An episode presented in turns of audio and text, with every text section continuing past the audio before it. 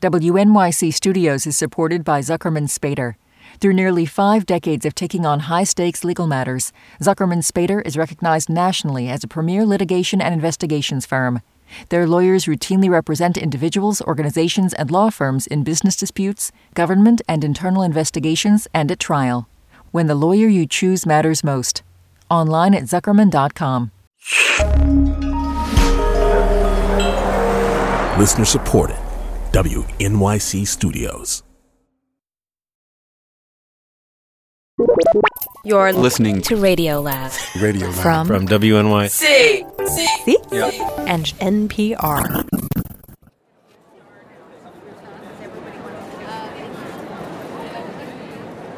So where are we? Um, we're in a church. In a church. Oh, that's that's different for us. It's not usually where we start. We're in a church. hmm Cathedral, really. A huge cathedral in Upper Manhattan, St. John the Divine. We've got an organ. Yep, the preacher. There's a preacher.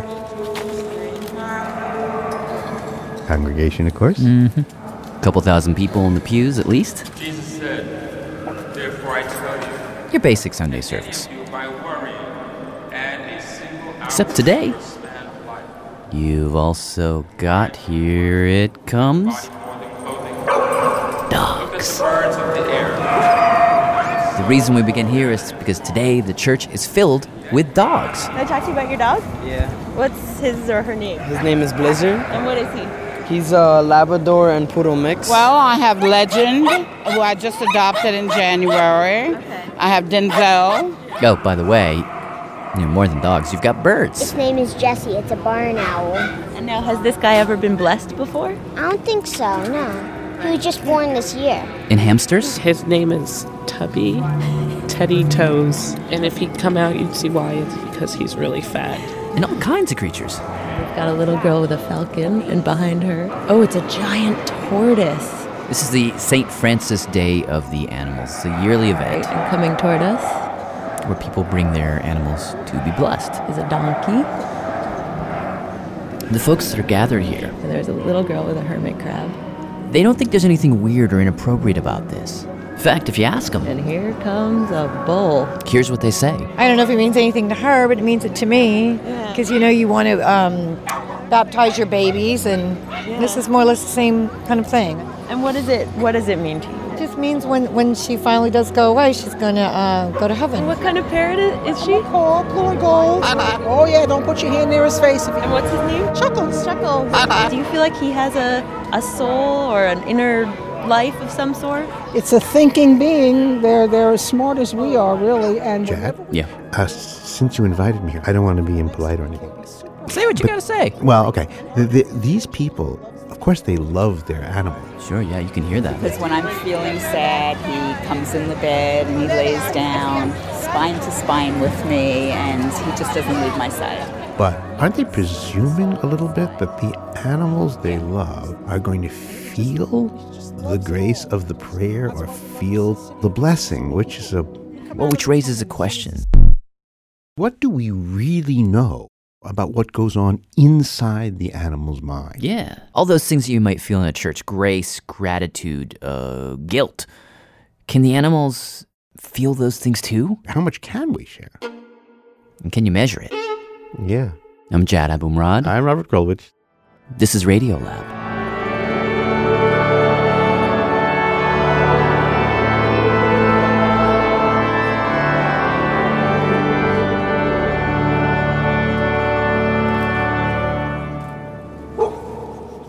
And we'll begin the hour with a story about an animal who would, I'm sure, loved to have been at the worship service, but it was it was a very inconvenient thing. It for, didn't get the invite. didn't, couldn't quite get there.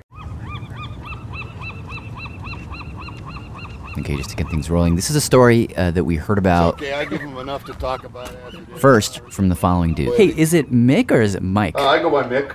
There's way too many mics around. okay. Mick Menigoz is his name. And uh, we Uh, met we go use the Mick recently at the Emeryville Marina, which is not far from San Francisco, where he's got a boat called the Superfish that Mick says he rents out for all kinds of things. Nature trips to ash scattering, bachelor parties, fireworks watching. I don't care. I got a little cardboard sign. I stand by the freeway. It says "Have boat need work."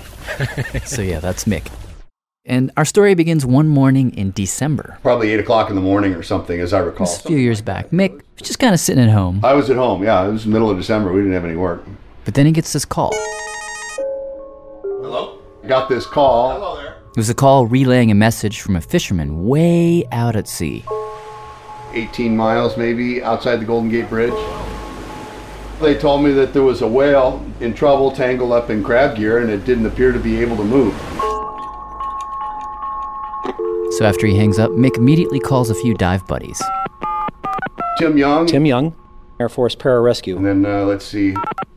James Moskito. James Moskito. Professional diver. I called him and said, hey, you know, here's the deal. Are you interested? It was a no brainer. I said, yeah, I'm in. Absolutely. Figured, all right, we're going. So I packed up my stuff. Grabbed my gear and I went directly to the boat. And we left underneath the Golden Gate Bridge.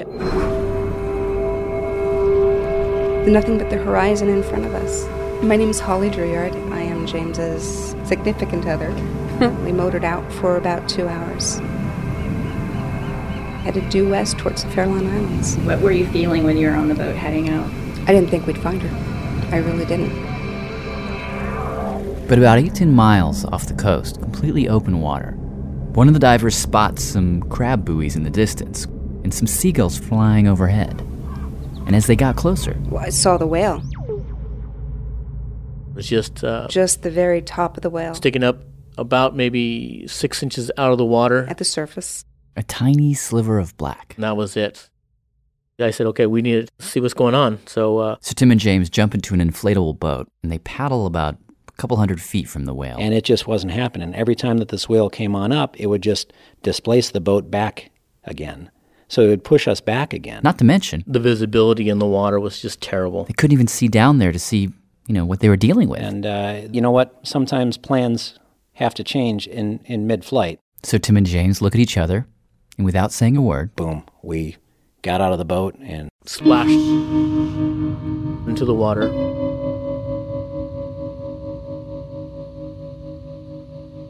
And I see a shadow. This massive animal. A hazy silhouette. And we just started swimming. To the whale. About a hundred feet away. Uh, you know, parts of, of blubber and skin floating around. 35 feet. 20 feet. And then they see it. My goodness, this thing's the size of a school bus. A female humpback whale is one of the largest creatures on the planet. 50 feet long, 50 tons. And this particular whale was in a kind of C shape, where its head was at the top of the water, but its tail was almost pointed directly down. It was almost like somebody was pulling her down by the tail to the bottom of the ocean. Yeah, there was probably 20 crab traps 2,000 pounds at least, just tied up to the tail. She had just become an anchor. An anchor. And to see her not be able to move that tail and to struggle. Just like. The whale was actually really laboring to breathe. It's a little puff, and there's just rope everywhere. It went around the whale's mouth, around the whale's head, across her eye, over her back, wrapped around the pectoral fins, all the way down to his tail. I thought there was no hope. There's no chance. We're looking at a dead whale. The whale just doesn't know it yet. But I knew that I had to try. I'm going to swim to the whale. And as soon as I decided, okay, I'm going to swim to the whale, well, the whale decided she wasn't going to have that. What'd um, she do? She put up her pectoral fin, which is like her arm. And this pectoral fin's about 15 feet long, it's about four feet wide. And she just splashed down the water in front of me. Um, you know, it's the size of an airplane wing coming down on top of you, just inches from my head. So you know, I, at that point, I backed off and uh, waited. Waited for the whale to settle down. She was physically exhausted. Which she did. And then they both swim back. James goes to the tail, and Tim up to the whale's head. You know, I was there with a, a six inch dive knife, cutting out line right near her eye, which was the size of a grapefruit. And her eye was moving, keeping an eye on me. Really? Yeah, absolutely. He would go left, her eye would go left. He'd go right, her eye would go right. She was tracking me. And all the while, they're just cutting as much rope as they can. You really had a saw at it. It was very strong, very tight. Sometimes I'd cut a rope and it would be a loose rope, and all of a sudden something else would tighten up. Which was the one rope that would let it all free? This whole process took hours. But finally, James gets to the end of it. He's at the tail sawing his way through that big clump of line, and he realizes at a certain point that to cut through all that line, I'm going to have to stab the whale to get my knife underneath the rope. Ah. It was that tight. So I uh, jabbed my knife into the whale's tail and pulled the rope and then cut it. and at once the rope went. It was a very surreal moment looking down and seeing the 20 crab traps and buoys just disappear into the abyss.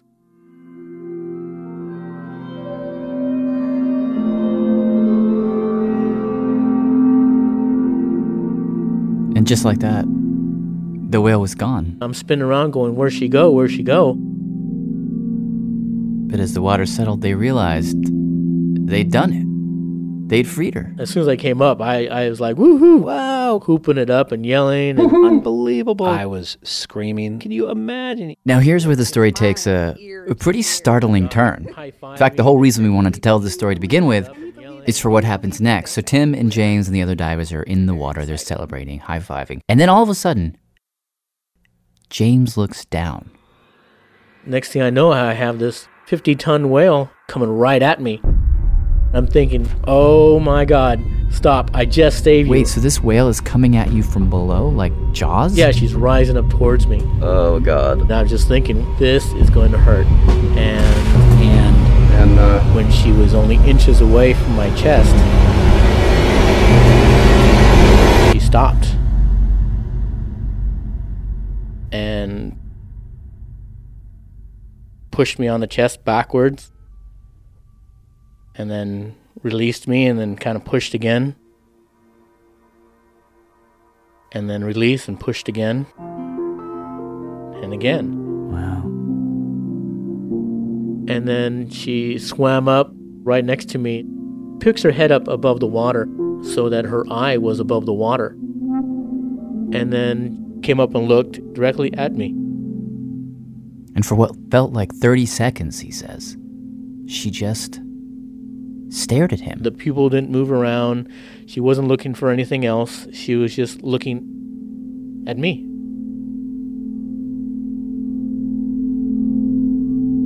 You're in the presence of something that great.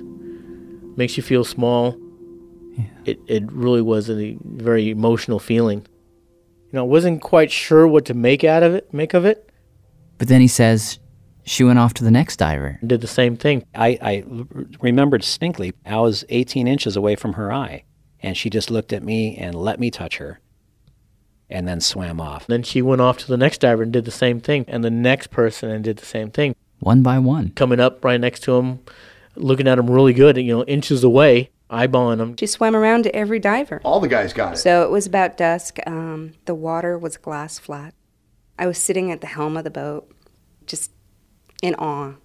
And they had to leave the whale. She didn't want to leave them. Now, there's a real question here. What exactly was that whale doing? Or saying? Was she saying anything? If you ask James or Tim or Mick or any of the other divers that were in the water that day, they'll tell you. I felt this whale was really thanking us. I know it sounds crazy, but I could see the look in her eye. This mammal, this this 50-ton mammal was literally saying thanks. Thanks for helping me out. And, you know, I'll, I'll bring that to my grave knowing the gratification that I felt.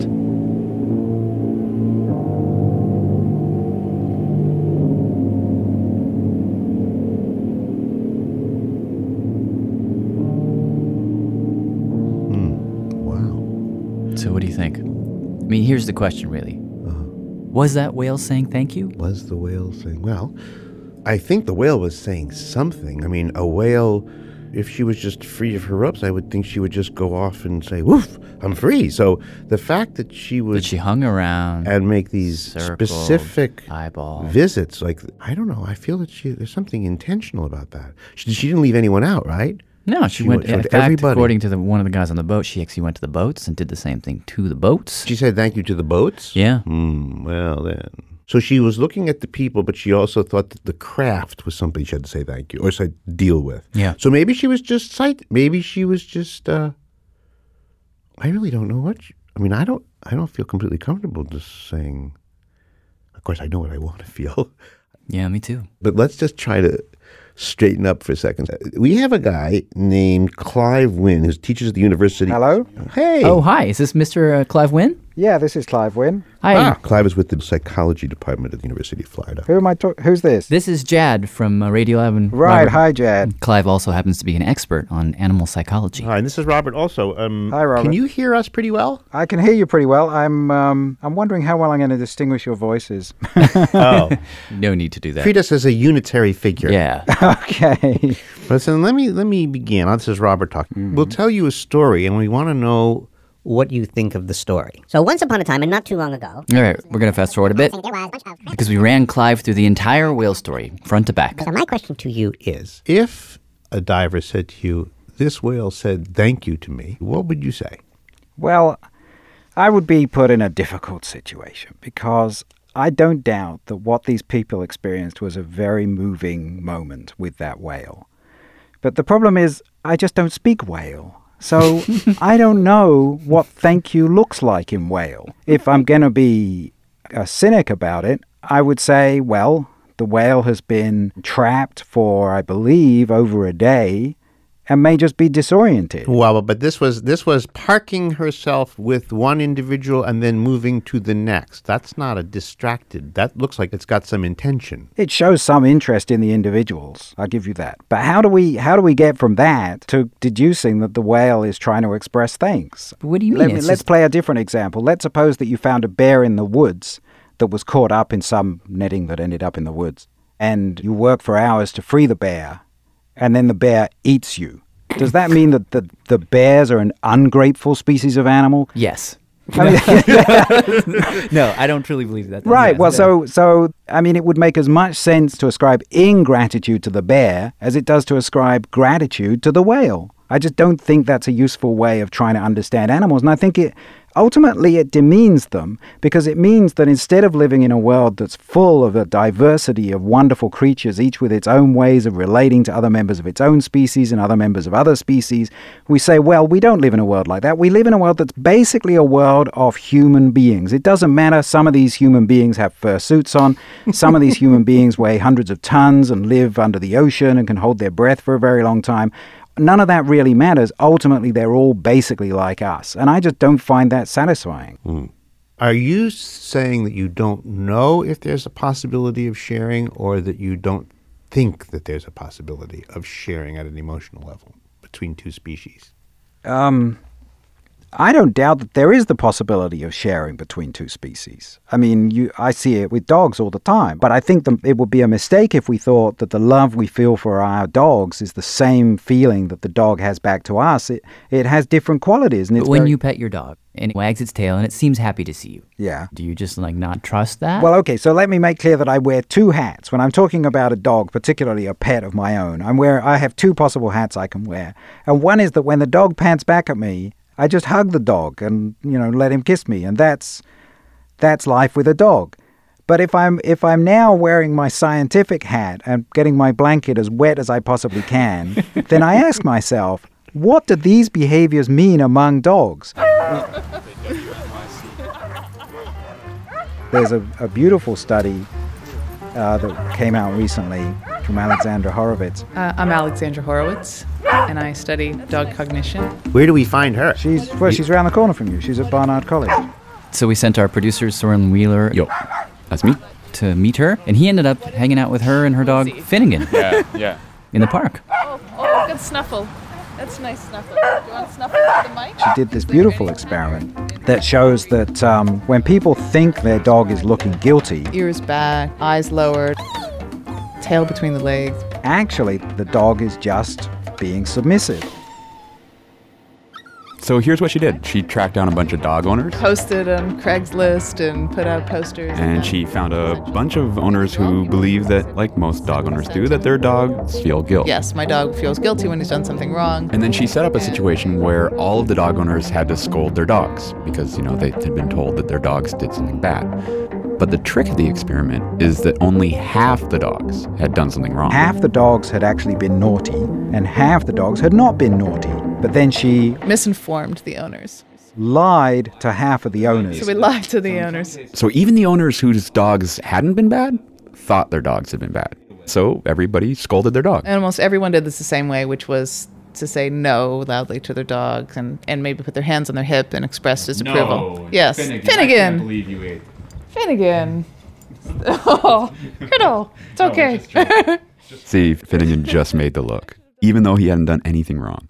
And that's essentially what she found. Even the non guilty dogs made the guilty look. It didn't matter whether the dog had transgressed or not. All that mattered was whether it was being chastised by its owner. So bad dog, bad dog. Right. That creates the look, not the deed. that That's brought exactly right. But but for me, the the pivotal question here is not whether or not they all had the look, but what's attached to that look. What feeling in the dog is attached to that guilty look? Maybe the dogs who were falsely accused still felt bad. well, maybe they did. Maybe they did. and maybe there are angels on top of this control console here.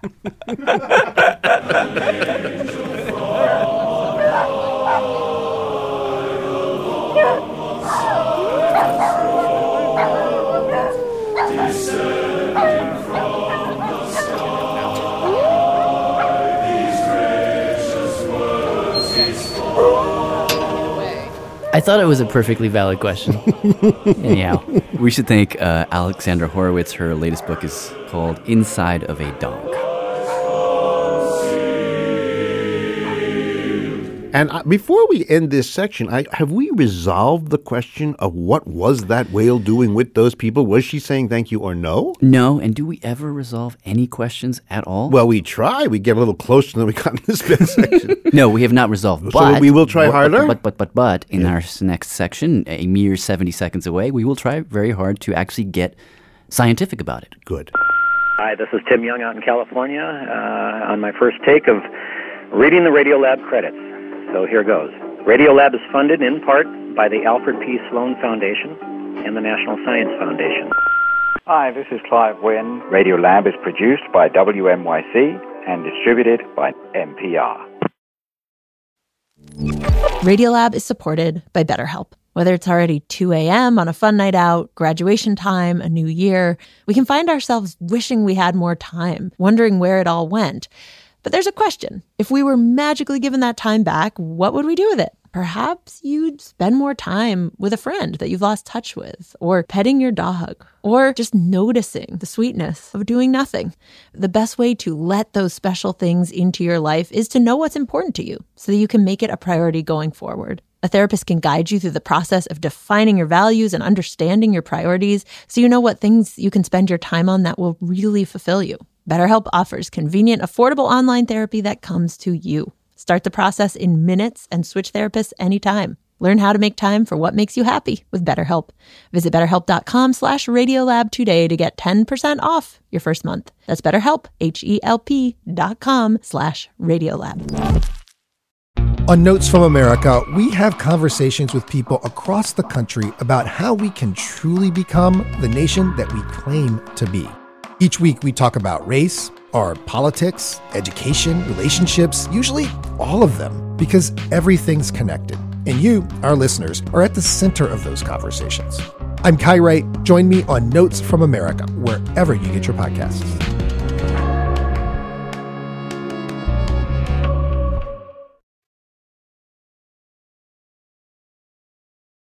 Hey, I'm Jad Abumrad. And I'm Robert Krulwich. This is Radio Lab. Today's hour Animal minds, animal minds. Right. Do do can can an- one animal really know what's going on in another animal's head? Yeah, like really know. Really know. Thanks for meeting us. So we were thinking about that whale story that we heard before the break. Yep. You know, where the divers meet the whale and they were sure the whale was saying thanks. Literally saying thanks. Thanks for helping me out. Okay, that is their opinion, but we wanted to know like what can you actually scientifically say about that kind of exchange? And that question led us uh, introduce yourself.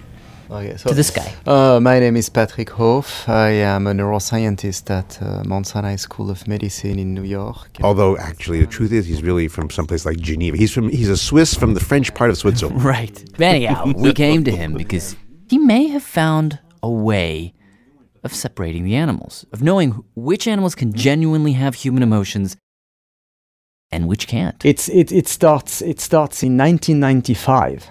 We were studying the anatomy of the human cingulate cortex. That's part of the brain that's right here, kind of between your eyes but down. And uh, a student in my lab, Esther Nimchinsky, She was looking at some brains and she saw Something odd. this very slender bipolar neuron. I've never seen a neuron like that. Maybe it's abnormal, it's probably pathological. Just to be sure, she got some slides of other human brains looked in the same place. And we There it was again. started to see them in. And again. And we were very pleased. Say, okay, we have discovered a new cell type.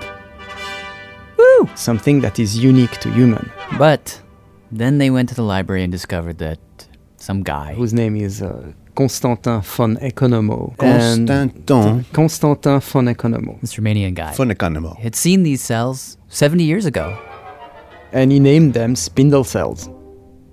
because of their shape. Oh, that must have been a very sad day for Esther. No, no, no. Because now they believe that these little brain cells may be a key to how humans relate to one another and whether or not other creatures can relate to us in the same way.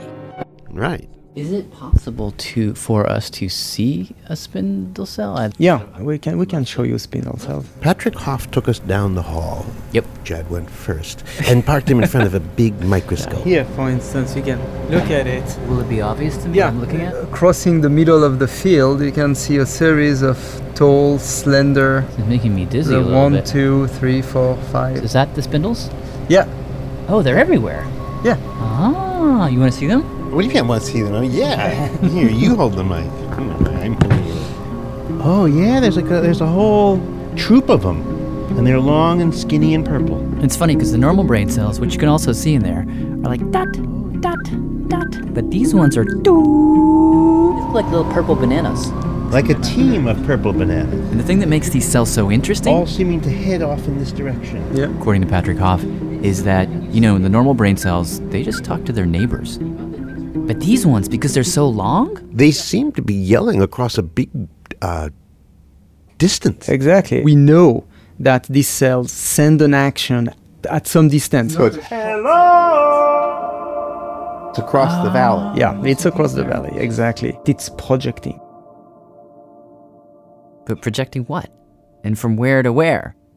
Well, Patrick Hof doesn't entirely know, but he says he can make a pretty good guess based on, well, if you look at the microscope, you do notice some things. Yeah, yeah. So, so here, here, the top of the spindle points toward the surface of the brain The top, he says, seems to shoot up towards those more modern parts of the brain that involve, High order cognition. you know, language, abstract thinking, whereas the bottom of the spindle seems to shoot Down. deep down Lower centers in, in the brain. towards those older parts of our brain that involve feelings, emotions, instinct. So, perhaps this is what Patrick Hof thinks that these cells are a kind of network, a really important one that allows the, the different parts of our inner selves to connect.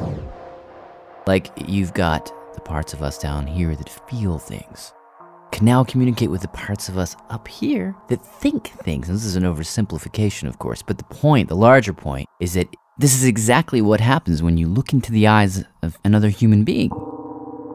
Because it begins with a kind of thought. You, your eyes seem sad. But then that thought within you travels a great distance and connects with a feeling of sadness so that you feel sad too. I mean, it's the basis of a kind of uh, empathy. Exactly, exactly. You know, I, I, I see you're happy. You know, so so that I feel good about it. You know, and consider those times, I mean, not just empathy, where like your thoughts and feelings are in conflict and they've got to really talk to one another. Like, uh, for example, when you get in front of me at the microphone yet again, and I hate you, but I know that I have to work with you, so I, I, I sit on that feeling. I just sit on my It's going down to the bottom of my brain, but I say, oh, take a nap. See, that's the best part of your spindle situation is that it's not just that thoughts connect to feelings, but that thoughts can sometimes suppress feelings. Yeah, I, I, you know, I think that's the idea is that humans in social interactions can't rely on these hardwired emotions in the same way other animals might be able to. That's Jonah Lehrer, science writer, uh, regular Radiolab contributor, and a guy we often call to help us make sense of things. Um, you know, we can't, like a dog, just hump every other dog and see what happens.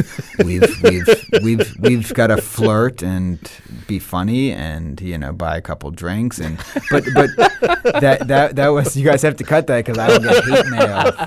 I am so astonished. Well, I was like, wow. We got to use that. Um, I just I just turned into a frat boy. So, but the point being that our social interactions are very complicated, and that and that we can't rely. It's much tougher for humans to rely on simply these hardwired primitive instincts. You know, so the job of spindle cells is to simply broadcast content to the rest of the brain.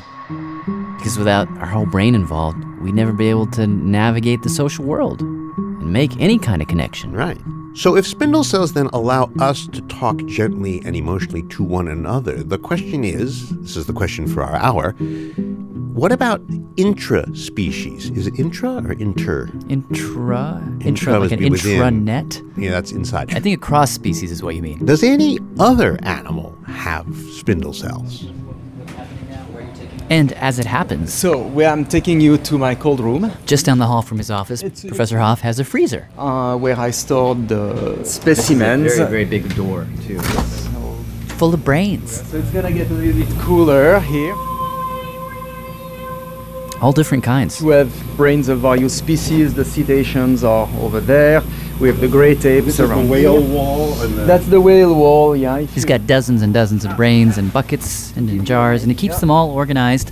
Uh, well, each category of species has its own shelf. You have more apes down there with gorillas and orangutans. Ah! It was really cold in there. So, what they did was they took a bunch of those brains off the shelf and walked them down the hall to the lab and put little pieces of them under a microscope. They didn't expect to find any of those bizarro neurons in any of these other creatures because he was pretty sure. This is something that is unique to human. But one day we were looking at the brain of the humpback whale, and we stumbled on spindle cells. Plenty of spindle cells. Oh, so what was that? Did you were you surprised? And I was there, say, okay, this is fascinating. You weren't expecting that. I was not at all expecting that.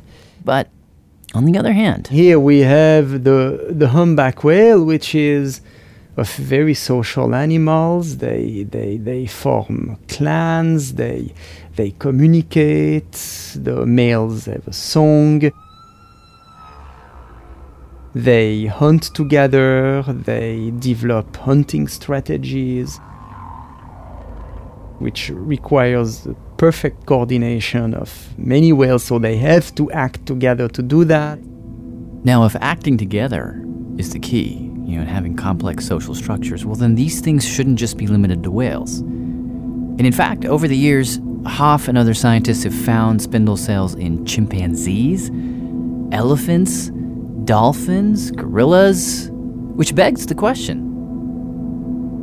Like, if we want to have an experience with another creature, and not just at the zoo, but a real shared experience, do those creatures need to have these things? Do you think the existence of spindle creates more of a possibility of having that cross species sharing moment? I think so. If we assume that these cells have such an influence on uh, the sociability of the species, it is very likely that you would uh, experience something of that kind with a species that has them. I doubt you would get a very good experience if you were trying to do this with a hyena. So maybe what we see when we look into, you know, the sad eyes of a blue whale, or, or when we look into, you know, the eyes of an elephant um, cradling a baby elephant, which are just the cutest things on earth. Maybe what we recognize is is is that same flavor of emotion, that same inner life of feeling. maybe, and this is a big maybe, maybe that inner life requires spindle cells.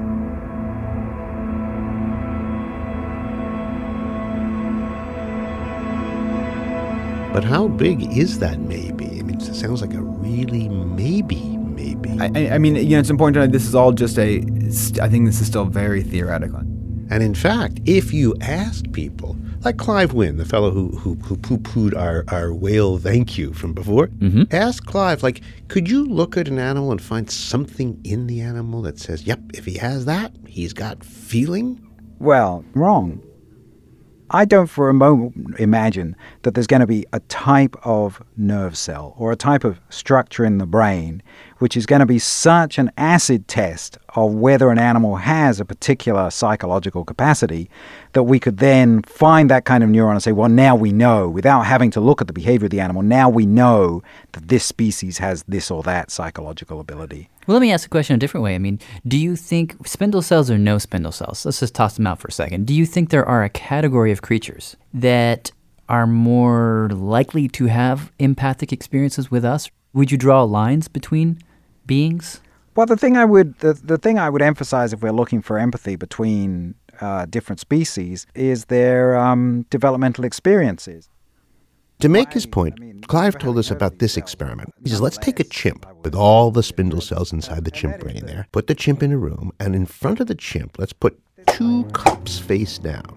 Now, one of the cups has a grape or something delicious under it, and the chimp doesn't know where the grape is. Could be under cup A or cup B. So, what you, the experimenter, do is you simply point to the cup that has the grape. Like, that's the one. That one, right there. And all the animal has to do is to go to the cup that's pointed to, which seems simple enough. But chimps, Clive says, chimps find this stunningly difficult to understand. get this wrong. What do you mean? I mean, they just look at you pointing and they look and you're pointing and they look and you're pointing and they just go, what? Whereas dogs, Who don't have spindle cells, most pet dogs get this from the get go. The dogs can do this and chimps can't? Yeah, yeah, yeah. They quite spontaneously recognize that you should go where they, where they point. And Clive says the explanation here is not that dogs have some special cell in their brain. It's simply because Because they grow up in our households. they grow up with us. Right. To test this idea, he did the same study. The pointing one? Yep. Except this time with some wolves. Because wolves are the animals from which dogs are descended, but they haven't lived in human households, obviously. And normally, like the chimps, wolves totally screw up the pointing test. But we've done some tests on some wolves that were hand reared by human beings and are very friendly to human beings. And we find that those wolves behave just like the dogs, that they are just as good at following the human pointing to find the food. Really? Did you have to train them or No, we did not train them. they just picked Well- it up? Well, they just picked it up. But these are exceptional wolves insofar as they were reared by human beings. They were bottle fed when they were wee babies. Ah. Because there are things that go on earlier in our development that are crucial and that include learning who are your who are your kind. What do, who am I? What am I? And you learn that in a critical period in your early life by looking around you and seeing who you're interacting with. Pretty much every dog you might meet has learned to accept humans as social companions, and that's because it was reared in a human home and because evolution has prepared it with a relatively slow development so that it's pretty easy to tame a dog. The wolf, on the other hand, it goes through its childhood and adolescence in the blink of an eye in the course of just a handful of weeks. And so it's actually extremely difficult to successfully hand rear a wolf because you have so little time available to you and you have to invest 24 hours a day, seven days a week during that brief period that a wolf is open to the possibility of learning who its companions might be. That's really interesting. You know, one one of the pieces of the interpretation that I find intriguing, I want to run by you, is that Oh, when that's so uh, interesting. I'm now sitting here thinking, boy, if I could raise a whale with a baby bottle, then I would know whether the whale was saying thank you to me because I would have learned. It's not like I have to learn whale, but whale would have learned human. Well, that's right. I mean, of course, this is completely hypothetical. The whale's a really bad example to choose. but my guess would be if you bottle fed a whale, you would get a whale that might plausibly do something like a behavior that expresses thanks. That is such a hard mental image to conjure. Well, that's right. That's Robert right. bottle feeding a whale. Yeah, well, because we have to keep rising to the surface for 21 years to breathe before I actually get to the experiment. yes, there are a number of drawbacks to that experiment. Yeah. Radiolab will continue in a moment. My name is Mai Tatoy, a Radiolab listener in Singapore. Radiolab is supported in part by the National Science Foundation and by the Alfred P. Sloan Foundation, enhancing public understanding of science and technology in the modern world. For more information about Sloan, go to www.sloan.org. WNYC Studios is supported by Wondery. Hey grown-ups, The Cat in the Hat Cast is a new podcast from Wondery perfect for the whole family. Join the Cat in the Hat and your favorite Dr. Seuss characters as they get whisked away on a new adventure every week. Fish dreams of creating his very own polite and quiet podcast. That is until he gets a surprise visit to his Fishbowl podcast studio from the Cat in the Hat himself, and it becomes very clear that the cat has other plans for the podcast, and those plans are the opposite of quiet. The cat may be disruptive, but it turns out he's also a great help to get fish out of all kinds of predicaments. Bursting with music, silliness, and rhymes, the Cat in the Hat cast encourages us all to find fun that is funny in every episode. Sing along to new favorite songs, try your luck at Titanic tongue twisters, have some fun with wondrous wordplay, and most importantly, bring your family along for all of the adventures in the Cat in the Hat cast. Follow the Cat in the Hat cast on the Wondery app or wherever you get your podcasts. You can listen to the Cat in the Hat cast ad free right now by joining Wondery Plus in the Wondery app or Wondery Kids Plus in Apple Podcasts. Hey, I'm Jad Abumrad. I'm Robert Krulwich. This is Radiolab. Today, uh, kind of a hard topic to describe. We're calling it um, animal minds. Animal minds. Or, or maybe the better way to say it is, is minds other than our own. Which would be the animals, no? That's the animals. Well, we're animals, though. Yeah, you're right. No, yeah, 'cause we- yeah. So we live right. with other, yeah. So we Right. live with yeah. Well, I mean, we're having enough trouble just talking to each other. but imagine if I were try, if you were a Labrador. That'd be tough. See, then we'd have a problem, or a whale. No, maybe we wouldn't. That's kind of what we're looking at. How much can you really share with, you know, a Labrador or a whale? Right. And we're not solving this problem in this show at all. No, But no. we, maybe we could do this. Maybe instead of talking to scientists about other minds, maybe we should talk to um, a writer. Yeah. Paul, can you hear me? Paul, can you hear? Paul, oh, Paul. Paul, Paul. The writer we chose to look for, you may now know, was named Paul. Okay, stand by. Paul Theroux. not hearing anything. He's the author of any number of travel books, novels. Didn't he win a big prize? I'm sure. Yes. Is that Jad? Yes. Hi. J A D? That's me. Like a Pulitzer or one of the one of the big ones. Okay. No, he didn't win a Pulitzer, but he, he won a prize of my heart when he wrote the Patagonia Express.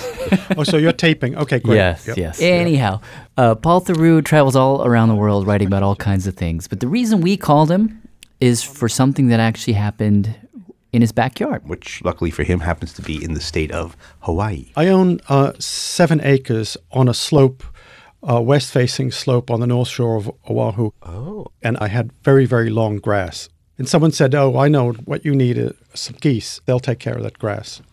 So I got a couple. And you decided not to go to the hardware store and buy a lawnmower. You decided to buy two animate birds. That's right. I would have needed some, a really, really serious industrial mower. Instead, I got two non industrial geese. Oh, I actually got three two ganders and a goose. And a strange thing happened. One of the ganders imprinted on me. So what does that mean? So it means the the baby chick boy looked at you Yes. and and the first moving thing they see is the mother figure. This goose became very attached, very protective. It would sit my lap. When another goose came up, it would peck at them. Anyway, it, it was both protective and attentive. But as the gander grew up, strange things began to happen. First, it became detached from me, then aggressive toward me, and then needed me. It was very strange, and it made me think I want to get some more geese and I want to read more about them and then and then watch them. So he, well, he asked friends, and friends said to him, Look, if you want to know everything that's important to know about geese, you have to read E.B. White. Most people mention E.B. White when they talk about geese. And of course, I know and love E.B. White. And if you're not a Martian, you probably love E.B. White too. Well, I mean, what do you mean? I mean, people. Because it's possible for people how not many people to know. have read Stuart Little, or how many people have read Charlotte's Web? Yes, true. And if you don't love the children's fiction, then he's certainly one of the great, greatest of all American essayists. Yeah, see, that's the point. He's one of the great American writers. He actually uh, wrote the Bible for writing. The Elements of Style. The Elements of by, Style, uh, which Strunk. is still the Bible for writing, weirdly, and it was written like 50 years ago. So when people point to anything by E.B. White, you point seriously. and in this case, very late in life, after he'd moved uh, up to a cabin in, in Maine, he was in his 70s. And this particular essay we're going to talk about is called very simply The Geese. The Geese, Allen Cove, July 9th, 1971. I have had a pair of elderly gray geese, a goose and a gander, living on this place for a number of years, and they have been my friends. So Paul threw open the essay Early in the spring, fully expecting to learn all about geese. But then he kept running across these little phrases and adjectives that made him cringe. You know, you know, he, he talks about a gosling that grows into, I'm quoting now, a real dandy, a real dandy. full of pompous thoughts and surly gestures. Pompous thoughts and surly gestures? You know. but come on, I mean, doesn't that make the goose a little bit more um, easy to relate to? All right, take one word malice. I could not tell whether the look in his eye was one of malice or affection. Malice, malice is a word you use for, you know, Mussolini or, uh, you know, somebody else. Not for, not for a goose. But what's the sin in that? If a man who's a professional storyteller and one of the greatest ones says, Let me tell you about my geese, and then talks about them as though they were uncles and aunts and neighbors with moods that are distinctly human. So what? Well, I suppose you could say so. Or you could say, so what if he put them in, you know, little Halloween costumes too, for that matter, so what? but I'm in the writing business. The writing business should be unsparing.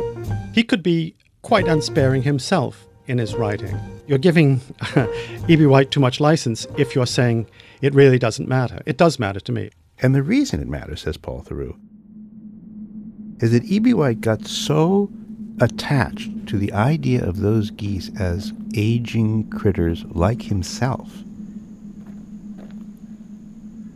that he missed something deep and important about the geese. The elements of that behavior that is that is pure goose.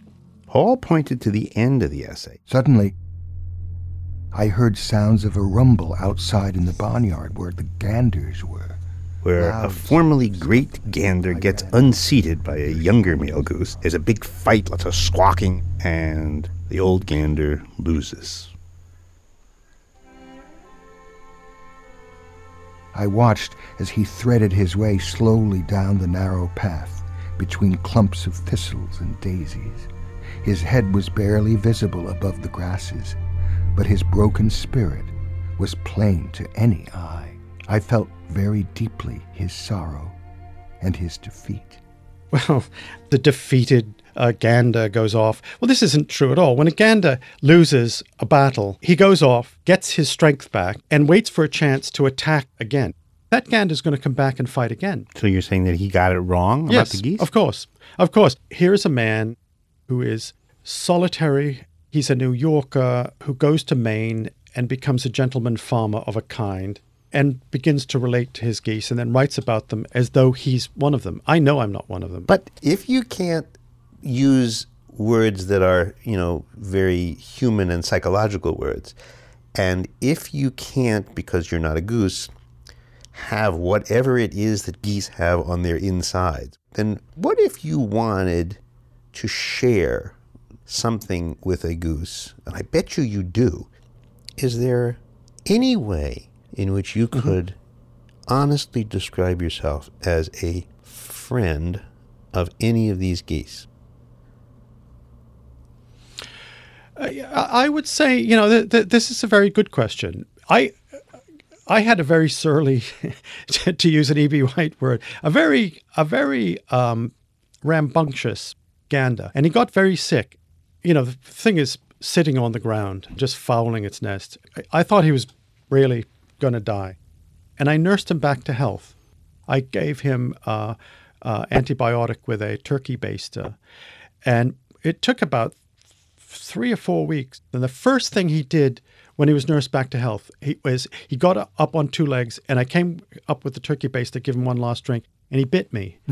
and I thought, uh, Where did he bite you? He bit my leg hard, and I thought, okay, he's back to health. You didn't think, ow, how could you? Well, I thought he's he's he's healthy. He's healthy again, and he's behaving just as a goose would. But don't you see though that if the moment of true of your true most goosey moment is a moment when you're when the goose that you help bites you, then you are out of this story in effect. I, There's, I um, absolutely agree with that. I, I, in in all of this, there's an implied uh, loneliness. I'm not his friend. I'm not a feathered creature. I'm a human being among birds. Although curiously, Paul Theroux does have an approach to communing with his geese. He takes a chair, puts it on the lawn, plops down in the chair, and disappears. You know, my writing day ends in the early afternoon. I have lunch, and after lunch, there's a long sunny period in the afternoon when I'm alone, I'm with the geese, and I sit around with them and try to make out what they're doing among each other and paying no particular attention to me. It's simply watching the world as it was. You're seeing creatures who are behaving as though cities don't exist, presidents don't exist, governments don't exist, roads don't Ah. exist, as if it's before the fall, Hmm. as though it's the peaceable kingdom. Simply watching animals who are content doing their thing. Then you feel a bit like Adam.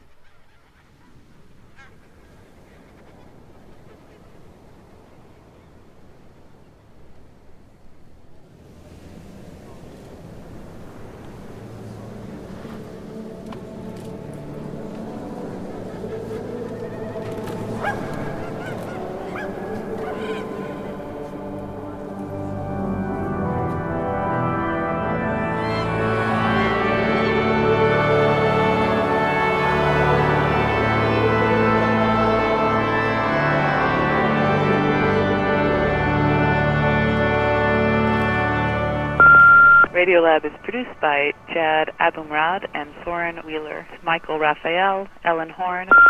And Lulu Miller, with help from Adi Narayan and Tim Howard. Special thanks to Brianna Breen and Kelly Carmody. Apologies for butchering any name. Wait a second. Stop, stop the machine. It, it just feels weird to end the show this way with this lonely geese thing. So we're going to play for you one final story. It's kind of a continuation of, uh, of Paul Theroux and his geese, except it involves a very different guy in a very different climate. First of all, who, who are you? What's your name? My name is Paul Nicklen, and I'm a contributing photographer to National Geographic magazine. Paul Nicklen is basically National Geographic's Arctic guy. It's I've been pegged as their polar specialist. And this particular tale involves his attempt to photograph one of the great Arctic predators, The leopard seal. Leopard seal, which by reputation is a very nasty creature. Uh, preface to this story is in 2003, tragically, a scientist was actually killed. Uh, Kirsty Brown was doing underwater research, and she was taken down by a leopard seal and drowned. Was she just yanked off the ice, or She was swimming, and it just came up and grabbed her Ooh. and took her down to 300 feet. Nonetheless, our story starts with Paul and his guide Göran. They're in a boat in the Arctic Ocean looking for seals. The first seal we encountered, I'd never seen a leopard seal before. And we, we came around in, into this bay where there was a penguin colony. And right away, Göran, who's seen many, many leopard seals, he said to me, You know, bloody hell, that's the biggest seal I've ever seen. And she came up to the boat with a penguin in her mouth. She went underneath the boat and she started ramming the penguin underneath the hull of the boat, lifting the bow out of the water. And that's when Göran looks to me and he says, Paul, it's time for you to get in the water, yeah? in his thick Swedish accent. Wow. Were you freaking out? I had dry mouth um, just from the nervousness. I was trembling, and you know, I put my mask on and slipped over into the 29 degree Fahrenheit water. And uh, there she was, instantly right there. Massive, huge. Well, how huge? Probably over a thousand pounds. Oh my God. 12 feet long. She dropped her penguin, she came right over to me, and she opened up her mouth. And she engulfed the front of the camera. Her canines were on top of my head, two were below my chin. You know, I'm basically staring down her throat. And I can't believe you managed to take a picture of this because I'm looking at this picture and these teeth are huge. The canines. Yeah, they're like massive. So you were doing business at this moment. Yeah, I'm working at that point. You can even see the texture of the seal's tongues. Like she has these little fibers on it. Oh, it's 180 degree view. So yeah, to get that that perspective, I'm basically in the mouth to get that shot. Wow. So then what happened? And she backs off, looks at me, sniffed my flippers, touched them with her nose, poked me in the bum, came up, did this open mouth threat display again. And then she swims away. Oof. Wow. Just I was just getting ready to swim back to the Zodiac. You know, i have been in the water for quite a while and I'm cold. And all of a sudden, she shows up with a freshly caught live penguin chick in her mouth. Huh. And I'm sitting there staring at her, and she stops about 10 feet away from me. And she's got the penguin by the feet, and the penguin's flapping, its flippers trying to get away. She lines the penguin up to face perfectly in my direction, and she lets it go. The penguin swam right by me, and she chases off after it and grabs it, comes back and does this again and again and again. Why? Yeah, I mean, what was she doing? At first, I couldn't figure out what was going on. I thought maybe she was having a hard time eating it. And then it dawned on me she was trying to feed me. How, did you make any attempt during this period to say no, thank you? No, no. I'm so in such disbelief at this point. I'm just trying to capture it. Well, didn't you feel compelled as a social human to just offer some kind of gestural explanation?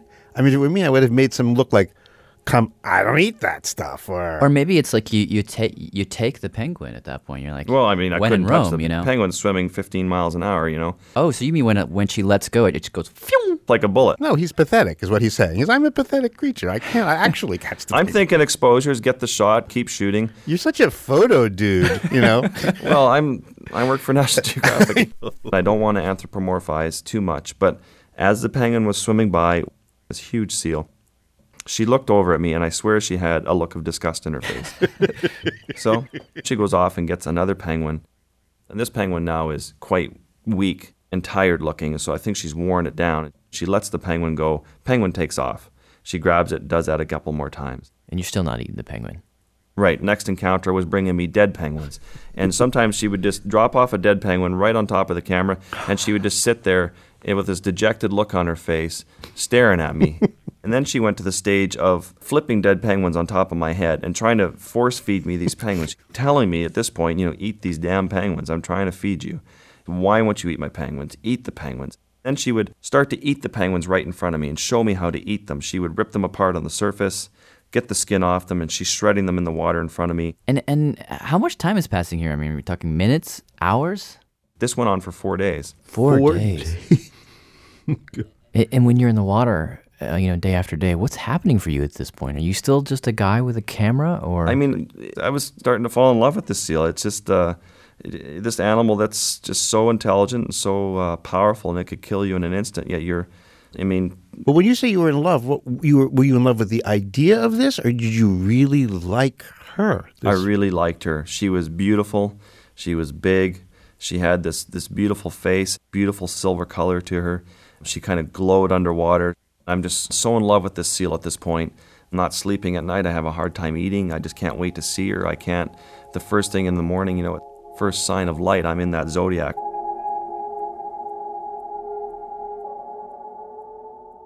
And then on the fourth day is when, you know, I was thinking, okay, maybe she's weary of me and she's getting tired of me, so I'm just going to totally leave her alone. And that's when I started going off and presenting myself to other seals who were swimming around the rookery. And, and I was in the water, and the same big female came up to me, and she started to do all these really beautiful ballet like moves. I'm photographing her and looking at her, and all of a sudden she drops her penguin, she turns upside down, and she does this big guttural this big jarring noise is vibrating my whole body. I can really feel it in my chest. It's so loud. And I'm thinking, am I being attacked? She finally told me that she's sick of me and wants me off her feeding grounds. But as soon as she did that, another leopard seal shot out from right behind me. And so this leopard seal had snuck in behind me. And she did that noise to chase that seal away, a smaller seal. She chased the seal away. It too had a penguin. She grabbed its penguin and brought me that seal's penguin and dropped it off in front of me. Wow.